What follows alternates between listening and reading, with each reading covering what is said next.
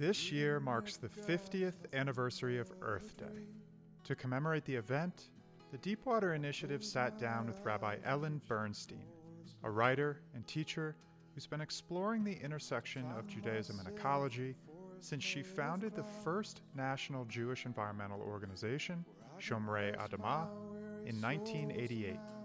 She's written five books, which includes two Haggadot on Passover and the Jewish New Year for the trees. I hope that this conversation provides good food for thought. Enjoy. I'll build a boat like Noah for the storm and watch the desert of my life transform. Crossing the river Jordan, crossing the river Jordan.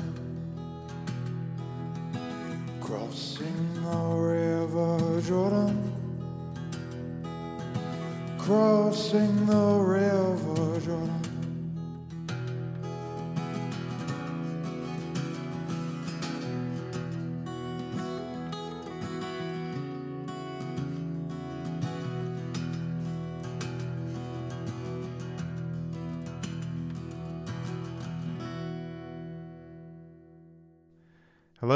Rabbi Bernstein. Thank you so much for joining me here today on the Deepwater Initiative podcast. I really appreciate your time. Thank you for for sitting down with me to have a chat. Uh, how are you doing?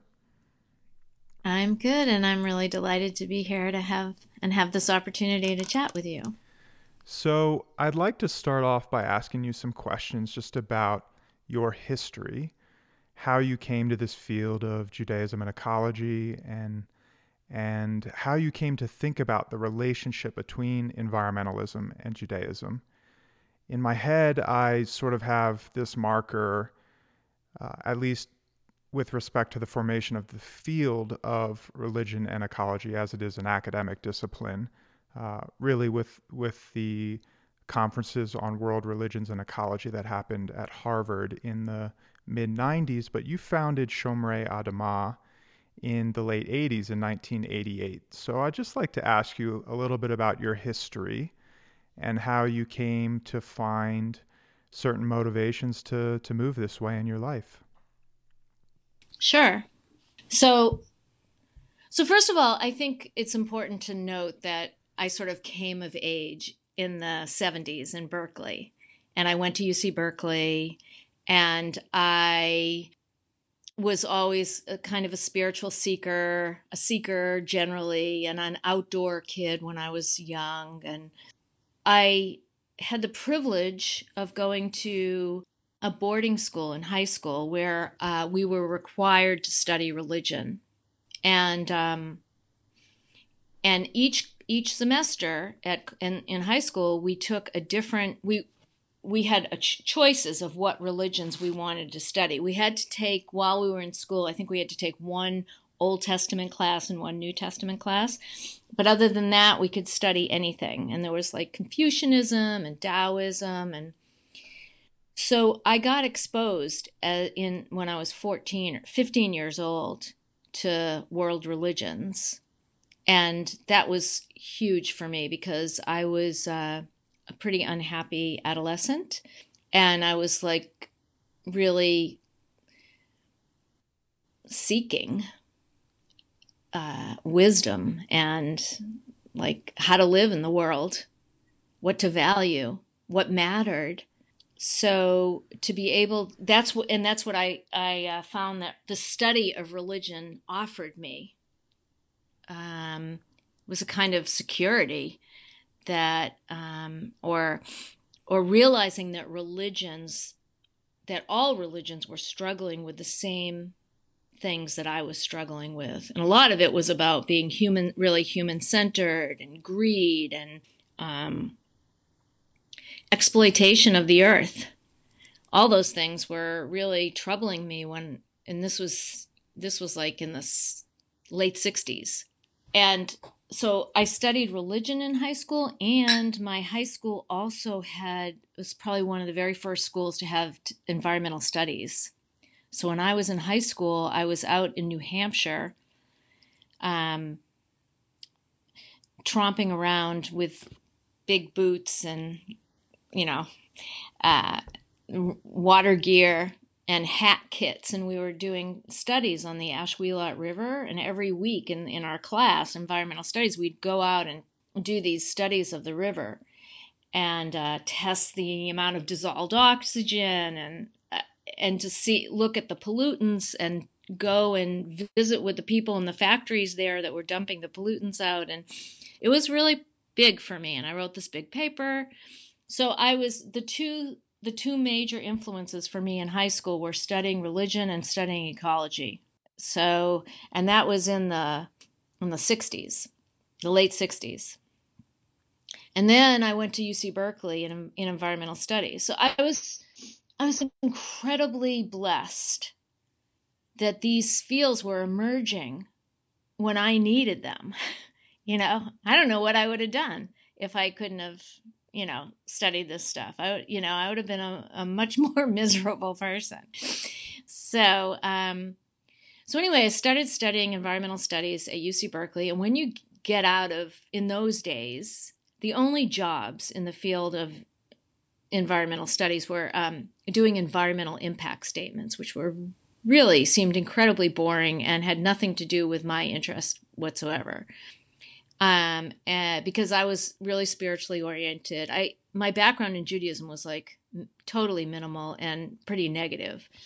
So, um, but I was definitely, you know, had become interested in Judaism through my interest in religion, and um, and when I was in Berkeley, I encountered these folks that were pretty alternative and uh, they were totally excited about Judaism. And um, it was called the Aquarian Minyan. Did you? I don't know if you ever ran into those folks. I haven't, no. In the West Coast.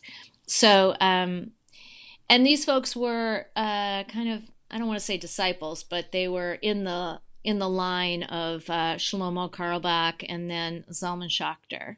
Um, and um, their practice of Judaism was really joyful. And also the other the other big thing for me was when I graduated college I was always really intellectually hungry. And I always got a ton of pleasure from learning and talking about ideas. And so when I graduated from college I wanted to continue that like kind of study of ecology literature philosophy and I didn't know how to do that. Like there wasn't any like structure set up. And what was really cool about Judaism was that it offered this weekly conversation. It was a Torah conversation. It wasn't exactly what I was looking for, but it was along the right along those guidelines, you know, like it's a, a conversation about ideas, you know, that really entertains different people's ideas on the story. So that's pretty much how I got interested in Judaism. Um, and um, and then just kind of the whole thing of bringing Judaism and ecology together. I had already been doing that as a you know from the time I was in high school. Like religion and ecology was really my my starting point. And then once I started getting interested in in Judaism, I started studying the portion of the week with someone that I had met, and um, and he was like uh, a PhD in literature, so he was really literarily oriented and I was just astonished at all the ecological stuff in the Bible, like that that we were studying. I could barely get past Genesis one, and um, and I was really excited. And for years and years, I looked for a Jewish environmental organization, basically just as a place for me to park myself, you know, a place to call home. And I couldn't find anything, and there wasn't anything.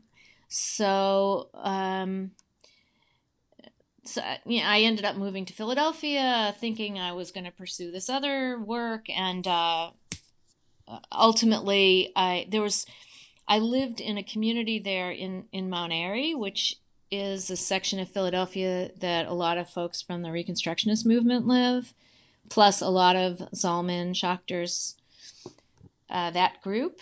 Um, and so there was a when I was looking for Jewish environmental organizations, there was a lot of support there for me, and people would just, you know, kind of parrot back to me and say, "Well, there isn't one, but you need to start one," you know, and w- you know we'll help, right? So that's basically that's basically what where where it began. Um, yeah. So, in what context uh, did you start this organization? Like, what what were you trying to do apart from perhaps working to create a space where like the discussion can happen? What what were you trying to do? Well, I I wanted Jews to care about the environment. I mean, that was huge for me. Um, I couldn't understand why it seemed like so many Jews were into social justice. I mean, it's such a preeminent um, identity marker of Jews. Like whether you're religious or secular, kind of everyone agreed on social justice. But it just seemed insanity to me that, like, what about the environment? Like, wh- why doesn't anybody really care about this? So I I mean, it was early in in the days of religion and environment, and I and I was one of several people that were trying to influence religions generally uh, around getting engaged in in in this field because you know it was also a whole issue of target marketing, and I understood that like that different different groups needed to hear messages um, framed differently. So, um, so yeah, that that was a, a, primary thing was that I wanted to get Jews involved in the environment so that I could feel that I again had a place in Judaism. I wanted that conversation to happen, and I wanted that actuality to happen. I wanted you know, I wanted there to be gardens at big gardens at synagogues and people growing food and giving it away and being, you know, having people super involved in different environmental issues and just really living ecological lives. Because to me theologically I believed that that was a central part of what of what of who God is, basically. And I just felt like nobody was seeing that.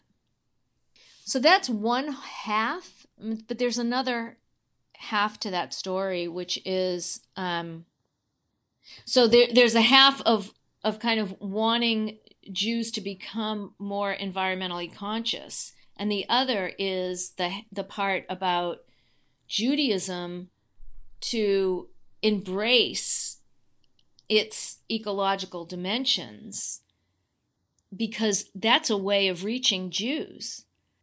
It's a whole way of making Judaism way more accessible for people.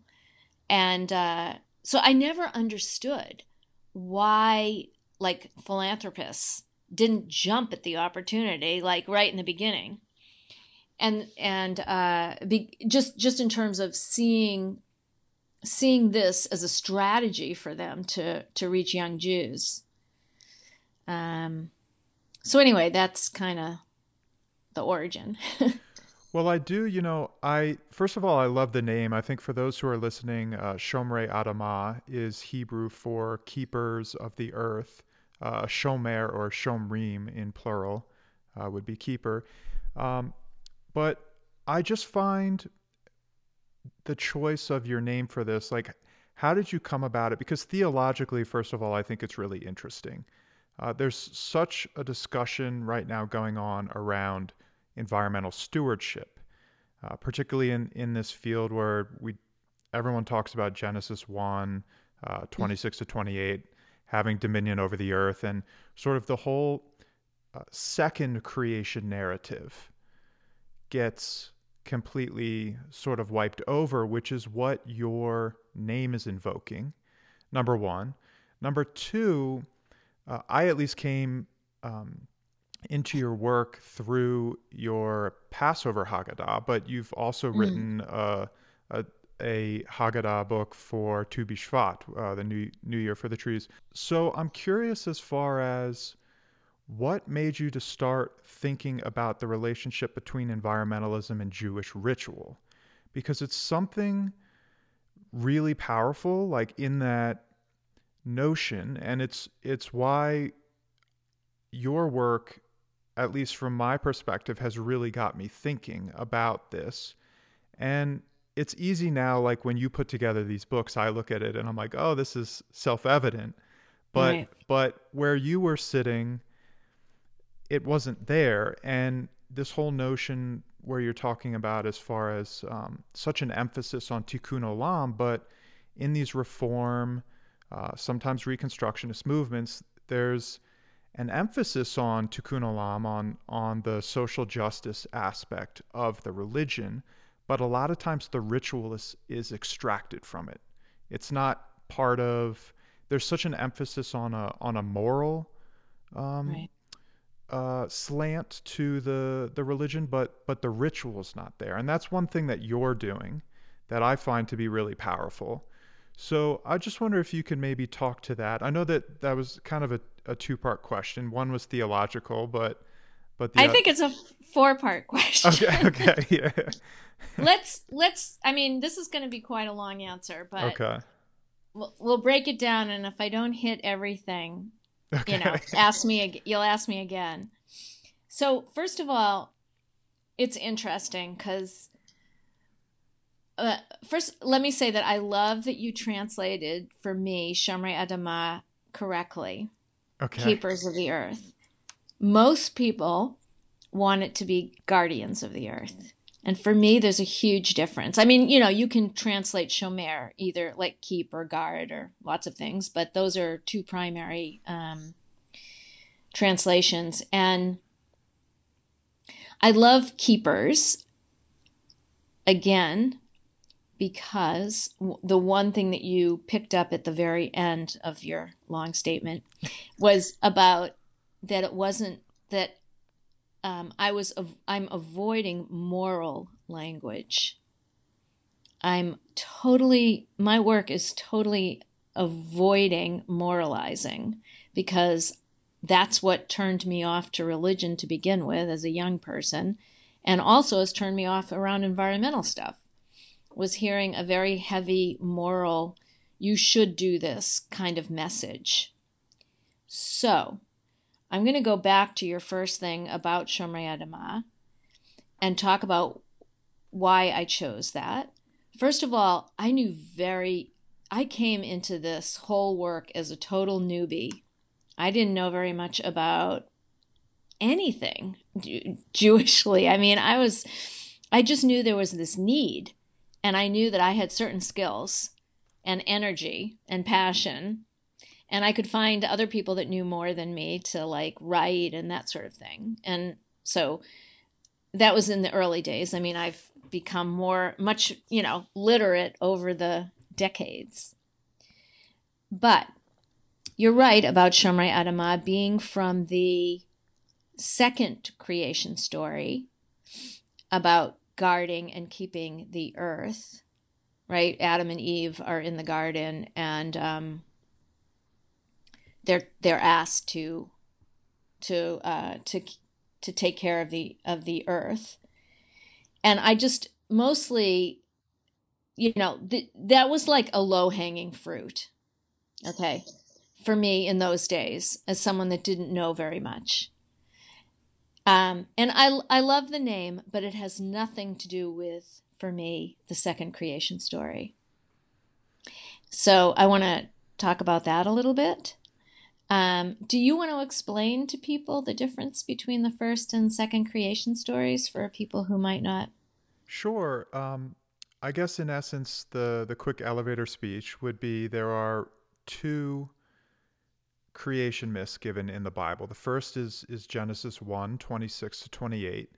And this is where humans are given the opportunity to go forth and multiply and they are given dominion over the earth and there's been a lot of discussion around what this word dominion means, whether or not it's it's even being translated properly into the English. I mean, there's there's a whole world of literature out there, I think, on this. And then there is the second creation myth, which is uh, Genesis 2 7, where it talks about Adam, which is a generic we use it generally for to reference Adam, the first man, but it it is can also be used generically to talk about the first human um, being crafted from the dust of the earth, and we we hear that in the Hebrew, the relationship with between Adam and Adamah. So, Adamah being the Hebrew word for earth, and Adam being the the Hebrew word for uh, man. So there are two at, at least when we when we look at rabbinical discussions there are there are actually two creation narratives that are happening there. I don't know if i described that well enough. Um, i don't know if there's anything else you want to say on it but a lot of weight is given to that first creation narrative. And i think that's the main point uh, to to emphasize. Okay. So we have different perspectives on these two stories so for me, most Jewish environmentalists and Christian environmentalists, I feel like they completely diss Genesis 1 and they hold up Genesis 2 and 3 as this environmental perspective. And they're and just like forget Genesis 1, we hate dominion. Dominion means it's a mandate to control nature. We don't want to have anything to do with that. That's embarrassing. And what we believe is the kind of Shomrei Adamah that um, that humanity is here to to guard and tend the earth, right? So for me, I feel like most most environmentalists and lots of people hate Genesis one, um, and again, blame Genesis 1 and the Dominion verse for our environmental problems in the world, both Christians and Jews, both secular and religious. And um, to me, Genesis 1 is the most ecological text in the whole Bible. And I feel like people don't really read it for a couple of reasons. Number one, because they assume it's kid stuff. And actually, what we didn't talk about was that what, what Genesis 1 actually is, is on each day of creation, a new version aspect of creation is created, right? So you have um, the air on the second day. Basically, you have like light on the first day, the air on the second day, water on the earth on the third day, along with earth and then you have the stars and the planets on the fourth day and um, and the fish and the birds on the fifth and humanity and animals on the sixth. And then we get shabbat on the seventh. Um, so I, I wrote a whole book on genesis 1 just going line by line through genesis 1 looking at the ecological implications of each line. And so you know, I could spend the rest of this podcast just talking about Genesis 1. I'm not going to do that, but what I want to say is that that um, folded in to that whole text is a profoundly ecological vision that understands the goodness of everything that's created right? Each each day more or less ends with the words and it was good and then on this on the sixth day it says at the end of that day it says and it was very good. And that's referring to all the creatures in interacting with each other not not just by themselves. And most people think um, the very goodness of the sixth day refers to humanity being created on that day. But if you look carefully at the text it's very clear. It's about all that's already been created the word kol or all is repeated like uh, 10 times in three verses there. And that's the, what the very goodness is. And again, I, I, you know, writing a whole book on this, so there's a lot to say. But to me, dominion is completely misunderstood, and people look at it as a pressing down instead of a lifting up and that that's our role is and also you know here's something that i've been thinking about. I actually just wrote another paper on this that i'm delivering this weekend um, that like we could talk about the hebrew but i i like staying with the english because it's the king james and and that's what people are really familiar with. And and dominion is the word that people hate.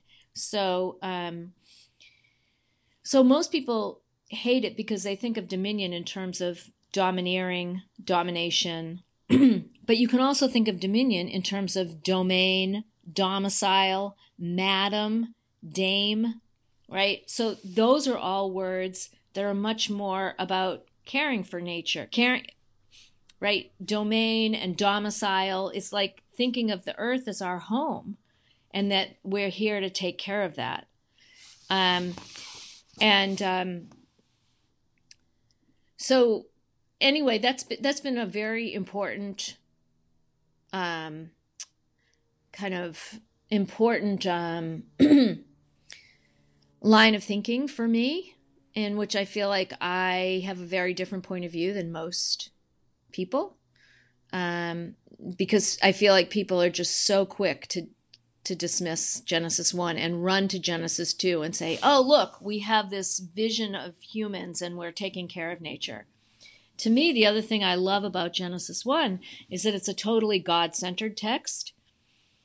And and and to me the whole you know what so much of what um, environmentalists are concerned about is anthropocentrism, right? The human centeredness of our culture. And Genesis 1 offers us a total theocentric vision. Um, and Genesis 2 and 3 are much more human centered again. So, um, anyway, there's there's a lot right there. Well, so that's one part of your big question. I, I will say, and, and in case uh, I, I, and I'm sorry if I if it didn't come across in, in this way, but what I was trying to allude to is the way in which you're addressing Genesis one, that I find to be incredibly productive, like to this discussion that's happening, because I as also feel it's going uh, the wrong, or I don't know quite how to say it, but you know, there's a lot as far as um, some scholarship, like who someone who comes to mind is Richard Bauckham, and he's trying to bring this whole debate around stewardship. But I love the idea of keepers, um, and and that's in essence sort of what I was trying to say. Um, right. Is this right? So this would be the splendor of creation, the book that. That's the splendor of creation. Okay. Yeah. Okay. Um. Yeah. So keepers is a big thing. Um. So let's. So let me say a little more um, in in response to some of the other parts of the question that really resonated for me, which is I again another way that I feel very different from a lot of the folks that are doing work in religion and ecology, which you picked up in a certain way, um, which you know you're talking about ritual and um, and and how so often in religion we don't have people concerned about ritual and they're just they're talking about social justice and there's no ritual element. So for me it's not even so much ritual it's art. I i, I guess i i and this has taken me decades to be able to articulate.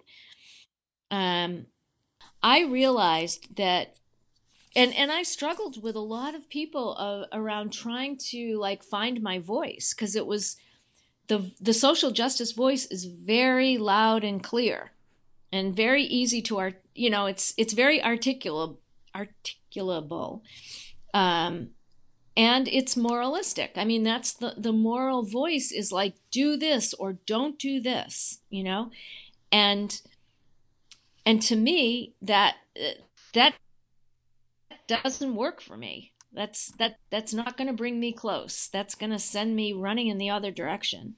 Um, and for me, the texts were beautiful. And that's what I've been trying to convey. And the rituals help me do that. But I didn't do the Passover Haggadah because it didn't it I was asked to do it. I don't know that I would have done it. That's a whole nother story.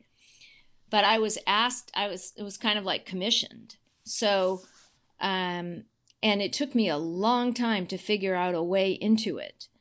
Um but but you picked up on the on the so, so I myself am actually not that ritually oriented a person. I'm art oriented. I'm aesthetically oriented. Um, and for some people that that um, that translates into ritual. You know.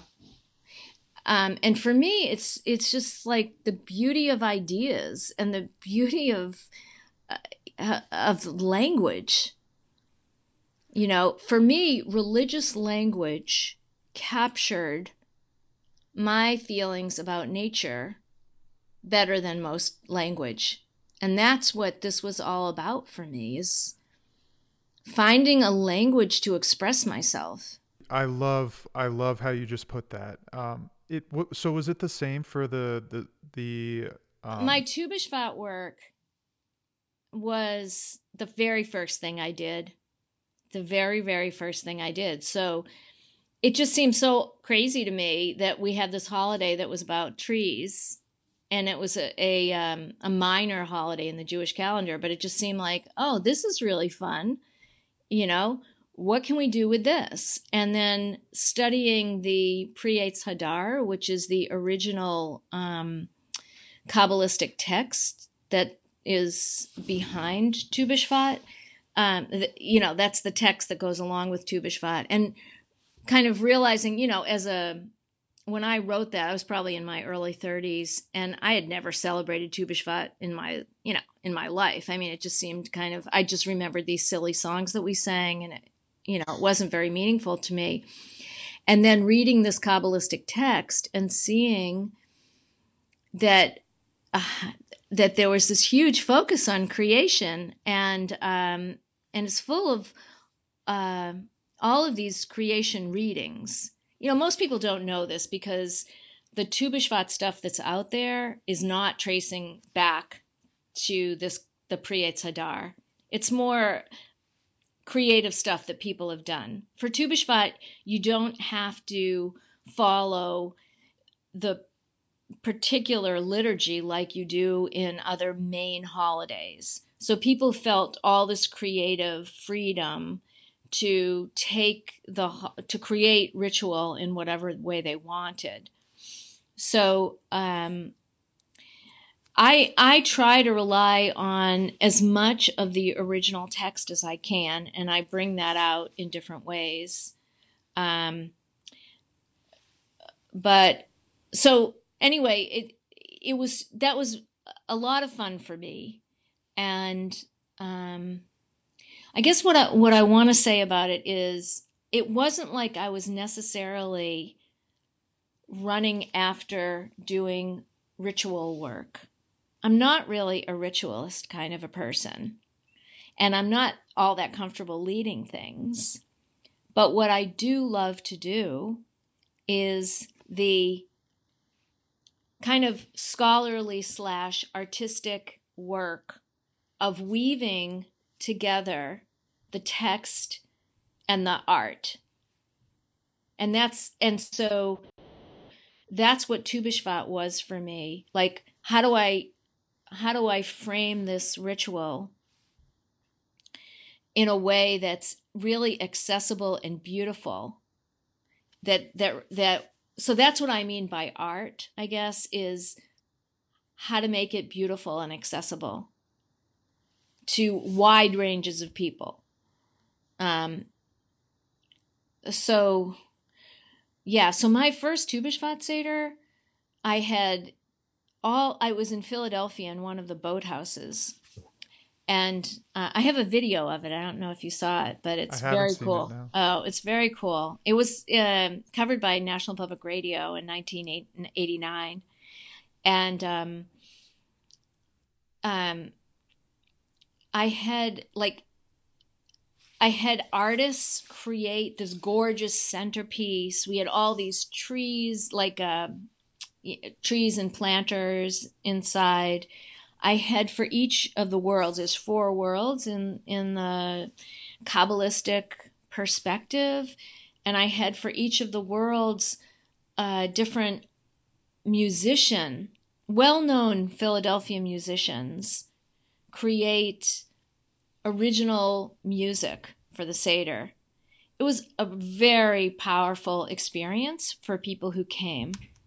And I think that what I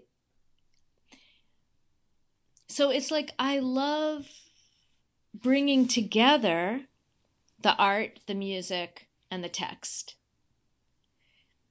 So, in some ways, I, I feel like my work is more that than necessarily creating ritual. It's more like creating creating art out of the holiday, creating like a celebratory art out of the holiday.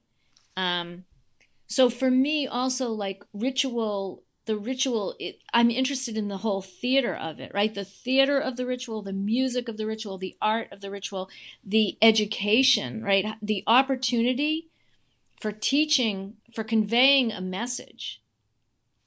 So that it was kind of like uh, using the the the ritual format that exists in order to convey all these things. And it's really cool that you picked up on that because in some ways going forward in my life, one of the really big teachings for me is that that's what's most fun for me is being able to weave these very different strands together. That's what's most rewarding and fun and I like to collaborate with other people. And um, as opposed to just doing straight text work. Well, when you say something like that religious language invoked in you a connection with nature, I'm wondering, and, and everything that you described since then, I'm wondering, of course, like from a from a personal level, like is is this have you followed that in your work, like that feeling, like what has driven your various projects? Um, and how like how have you gone about crafting them? And and again this is as much a personal question. For me as i'm trying to look at what to do in this field right. um, as far as the the intuition and the motivations inside of yourself the voice that you were listening to right what what were you following um, because you also have have three books. One of those is one uh, that you edited, uh, Ecology and the Jewish Spirit, um, and have some articles in there as well. Um, so I'm wondering if we can maybe build on what you were just describing here as far as the atmosphere or, or the space that is being created and held during ritual. And, and it is unique uh, in the sense of for you as as far as how you were describing it in terms of art. But I am wondering, moving forward in in my life and in this field, what do I need to be listening to as I'm trying to look at where to go next? Um, okay, so I love first of all, it's really great to talk to you because because you're asking questions that lots of people never ask and like the questions about atmosphere and space and intuition. Those are all words that are huge for me. And I feel like I've needed to navigate that on my own because, like, the problem is, is that the my experience is that the Jewish world doesn't pay for any of this. This is all work of being an artist. And it's complicated, you know? Uh, when I ran Shomrei Adamah, I, I, I, you know, it was a job and I was paid. But pretty much all the work I've done since then, it falls in the, I feel like it falls more in the category of independent scholarship and art. And it's, it's hard. But I also take solace in all the other, like knowing you know, to me, carving out your own path feels like the primary religious enterprise. You know, to me, that's what it means to be a religious person. And I, I feel like that's not a commonly held belief at all. And I don't fit in normal categories uh, around, you know, Judaism. Um, and I'm always feeling like more um, connected to artists, you know, that are kind of weaving things together. Um, so you you asked about intuition, and I guess that t- to me that again it's a, it's the same thing. It's the that's what it means to be a religious person is to get in touch with your intuition and all like when you are in rabbinical school or something like that you know that is not cultivated at all. It's all textual. And it's all what the rabbi said. And basically what i felt right after first of all like I, I didn't have any jewish background. Then i learned a lot starting in my 20s i kind of delved in. I took classes you know i led a jewish life went to shul every week, that kind of thing, and just learning Jewishly was a big part of became a big part of my life. Um, but then there came, and then I went to rabbinical school very late, and like just you know, I don't know, eight years ago, I I graduated rabbinical school. Um, that's a whole other story, but a lot of us who went to rabbinical school, it's very hard because your your intuition intuition it's not about you. It's not about you and cultivating your intuition. It's about learning what all these jews said all the rabbis said over generations. And it is you know kind of overwhelming like intellectually to to get a handle on all that stuff. And there's not a lot of room for for your own experience and like over time, I started feeling like in the last five years, I just started feeling like it was more and more important for me to take myself spe- seriously as a spiritual person, to be more in touch with my intuition. So I've really, really been paying attention to that. Like, what do I react to? Like, just really simple things like what drives me crazy? What am I drawn to? What am I, you know, repelled by? um, it just became much more of a priority for me to be become more connected to what was deeper inside of me instead of what was just in my head and i think it's huge a huge thing for for us in our culture and especially jewish culture to to find your way into that and I did a like I did a coaching symposium thing. I learned to be a coach um, as a way of um, getting more in touch with my intuition. I took some art classes, which I'd never done. Um, okay, so then you asked something about atmosphere and space. Can you say that again? Sure. Um, in essence, what's I, I mean, I think it points to what's happening during ritual um, and what is created when we're. Uh, this is why I I have a, a tough time separating ritual from any type of moral development, moral and and not to bring that in because I know it's particular language like you said you're you're trying to avoid, but it's one of the things about um, some uh, sects of Judaism that I think um, are lacking uh, because they're missing the ritual. There's something that through it, it's the it is the language of religion in a way. I mean, it or it is a language of religion yeah. that's being used and can be made personal. Um, but yeah, so I, I had just asked you about because um, for you as an artist um, feeling into that space as far as what happens during ritual And it is one thing I will say um, in your voice that comes out in your writing and in your scholarship. One of the things that I really love is that your voice comes through. It's academic, but you're also telling a story about yourself and your own development. So it's more for me, again, this is personal as far as how you've approached your work and been able to keep your voice and keep your development and keep um, your love for the art and the theater of all of this. Um, but you've still been able to to embark on these projects. Um, so, as far as what you suggest for young scholars in this field, mm.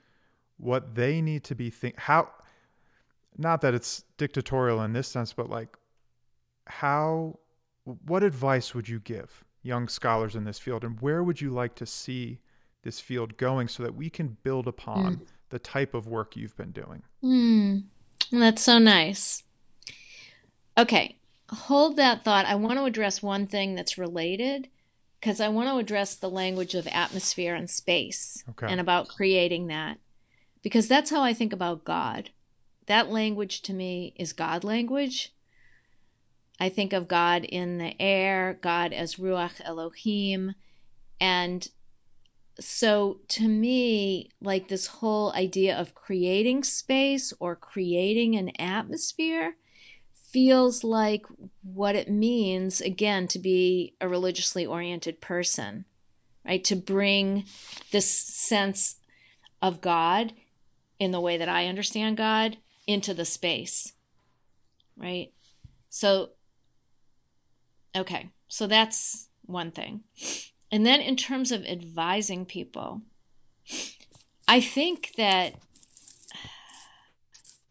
you know, this is really true for, um, you know, I think the ancient rabbis, they all had, they all had jobs, like mundane jobs, or not so mundane, but they were carpenters and shoemakers, and they all had these kind of grounding jobs that they did. Uh, I mean, there are lots of doctors as well, right? Um, and then their spiritual life was what was sort of what they did when they, when they weren't working. And I think that in many ways that's I think it's really important to look at a religious life that way. So you know, I didn't get a PhD. I thought about it. Um, of getting I could have gotten like a PhD in, in Bible is probably what I would have done, but I was totally discouraged by people who were advising me because they said I would it it would just be too constraining for me and um, I wouldn't be able to develop in the way that I wanted to develop, like really take the kind of risks that I wanted to take. Um, so I guess, you know, one of the things as a so for, so for example for yourself like my understanding is you don't have a phd yet right? But perhaps you think about getting a phd it is. Um, i'm actually playing around with going for ordination uh, is more i think the direction i might go rather than a phd um, but I'm still, yeah, I'm in a limbo phase. yeah. So, um, I mean, the, the thing is, is being a rabbi gives you more flexibility around things like creating ritual. You know, I mean, that's if you're asking the question as a scholar, that's it seems like that would be relatively hard unless you were a scholar of liturgy right? And you're a scholar of liturgy and you're um, you're a scholar of liturgy or a scholar of religion generally. And there's that kind of leeway to do that kind of work. Um, so and the thing the thing is i just want to back up again and say that i just my feeling is that the field of religion and ecology has really been about ethics. And that that's how it's primarily understood and that's where the jobs are. Um, so like you know there's all these environmental ethics programs and, and that kind of thing. And and the way I've come to define my work is is in terms of biblical environmental aesthetics. Um, and yeah, I mean, you know, it's so much of it is taking a risk and doing stuff on your own. So, and and I I want to say that it's not it's hard, but I feel like the more I do that, and the more risks I take and the more I speak my own voice, the more opportunities I actually have. So so what I I guess my primary advice is to really follow what you are feeling inside and if you want to create a ritual or that kind of thing, do it and do it really well. You know, do it really well. Put you know, like people would think, oh, Lego, it's a Passover Haggadah. Everybody can throw one of those together. I mean, you know, it took me three years to do that. You know, for me, I'm always, I've always, either I want to do a job really well, take it really seriously, or I don't want to do it at all. And I think actually one piece of advice or that I was given or or told about myself like the people a way that people thought I was different was that I was taking certain things really seriously. You know, it's kind of like, well, other people had thought, oh yeah, you know, there's this cool eco stuff in in Judaism, but but they hadn't like really dived right in to really to really think about it. And I was like making a big deal about it. Like this is actually something this is not just nothing. This is a this is a whole world, you know. So to me, it's it's it requires a lot of courage and a lot of sticking by your I hate the word guns, but you know, sticking by like what you feel inside. Like it to me it's really about taking your intuition seriously you know? And it's complicated out there. It's really hard because there's i mean my life has been hard around this stuff. I've struggled a lot and i don't really have a solid community of of people to you know share my ideas with. You know i have a person here and a person there that i call upon. But um so it's it's hard. It's hard but it's you know it's rewarding and a privilege to be able to do your own work you know? Because it's almost like everything else is other people's work seems to me you know i want to say one other thing that's really motivated me and actually i learned this in my coaching seminar which was like we had to come up with what a mission statement for ourselves. And this was kind of like this inner process and like there's a lot of the you know a lot of like this spiritual stuff that feels a little too crunchy and you know you want to avoid that. But this whole mission thing for me i can't remember exactly what the mission statement was that i came up with but it's like what what was my life really about and really what it's what i came up with was that it's about wanting people to see the beauty of the world. And I think that's been a, a, a, guiding principle for me in all of my work. So the language and the way that I express myself needed to be uh, like an act of beauty. Uh, uh, again otherwise it wasn't worth it. And and you know what's always so difficult right is that these days i mean anybody can write anything and there's so much writing on the web and everybody has a blog and you know there's just so many words right and for me it takes me years. Like it, it i wrote this article on um that's on my uh, promise of the land website on land. It's um let's see a, re- a response to aldo leopold a biblical land ethic. That article took me like two years to write you know? And it, there's just such a difference between scholarly writing and and wanting to do something aesthetically that has enduring power versus just a blog right? I can't even write a blog. I wouldn't i wouldn't even know where to start. But but that's very complicated like because that's where you're judged right? It's just writing right?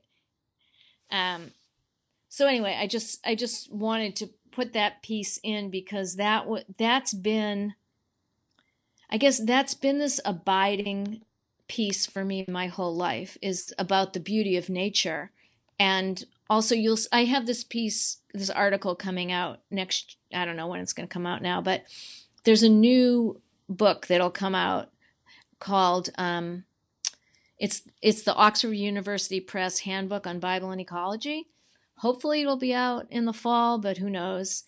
And I have a piece on the Song of Songs, the eco theology of the Song of Songs in there. And in that, I really explore the whole idea of beauty. And beauty is something that's like really looked down upon in so many ways, in, in you know, like around women's studies and like how women have been treated. And then, like, you know, people just not taking beauty seriously because it's seen in all these um, really negative, superficial ways, and like in terms of marketing and all of that, you know. Um, and then we've we've lost the the value of beauty in our culture, and and in Jewish and for me in Jewish culture, it's just not it's not a high value you know when you when you look at a hierarchy of values and you ask people what their values are right and you have like 50 values to choose from. Once i did that and and the word land wasn't one of the values listed to choose from i'm like that's my top value you know? And and beauty. But it's it's so misunderstood right and uh, you know I, I can't tell you the number of rabbis that will you know like be really taken aback when i start talking about beauty. So i just i just i just feel like that's this one thing that we i didn't articulate that i i wanted to to give over. So. Well i just want to say you know thank you for the work you've done and have been doing because it's really bringing together a lot of different puzzle pieces. And in this field, and this is why I wanted to emphasize whether or not you've you have books where um, you're approaching certain conceptual themes or you're actually giving us a very very practical tool. So I just want to say thank you and thank you for the work you've been doing and thank you for for chatting with me today and for taking the time to uh, to just allow me to ask you some questions because um, how you've come to the point where you have, uh, I find to be really inspiring, and mm. I'm looking at it as far as a way of how I can I can work to approach my my own work. So thank you so much, and I will uh, I'll put your information in the description below. Your website. Your website's amazingly laid out, by the way. You have, you so particularly much. because you uh, the opening chapters to your books are available. So if people want to peruse and kind of look around, there's there's a lot of information, and so I would direct people to your website, ellenbernstein.org, and uh, and yeah, thank you so much. Well, thank you. Um, actually, the other website that's just as important is the promise of the land dot com which Perfect. is my haggadah website there's a ton of stuff there and there's a lot of articles in there too Perfect.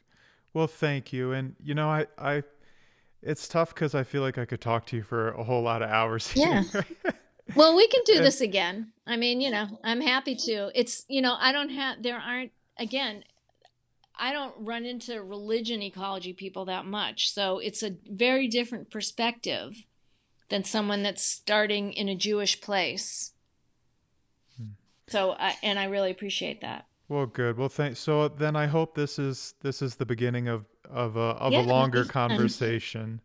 Again, there's there's so many questions um, that I feel like I have, but um, anyway, so um, we can. Yeah, it's totally fine. We can do this. It's very. It's totally fine. It's it's it gives me an opportunity to articulate stuff, so it's good okay. for me too. Okay. Um, well, then I, I will say until next time. he trout.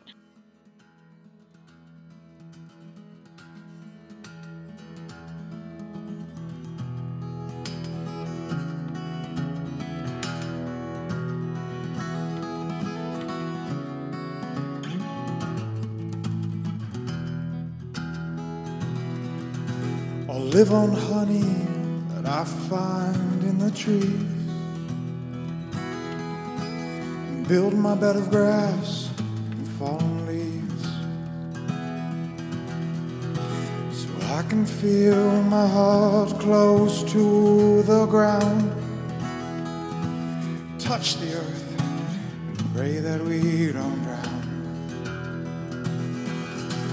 4 a.m. Rise to meet the day. Chant a song, sing to praise his name. Fill my heart with love and taste the word that floods the sea, the sky, the stars, the world.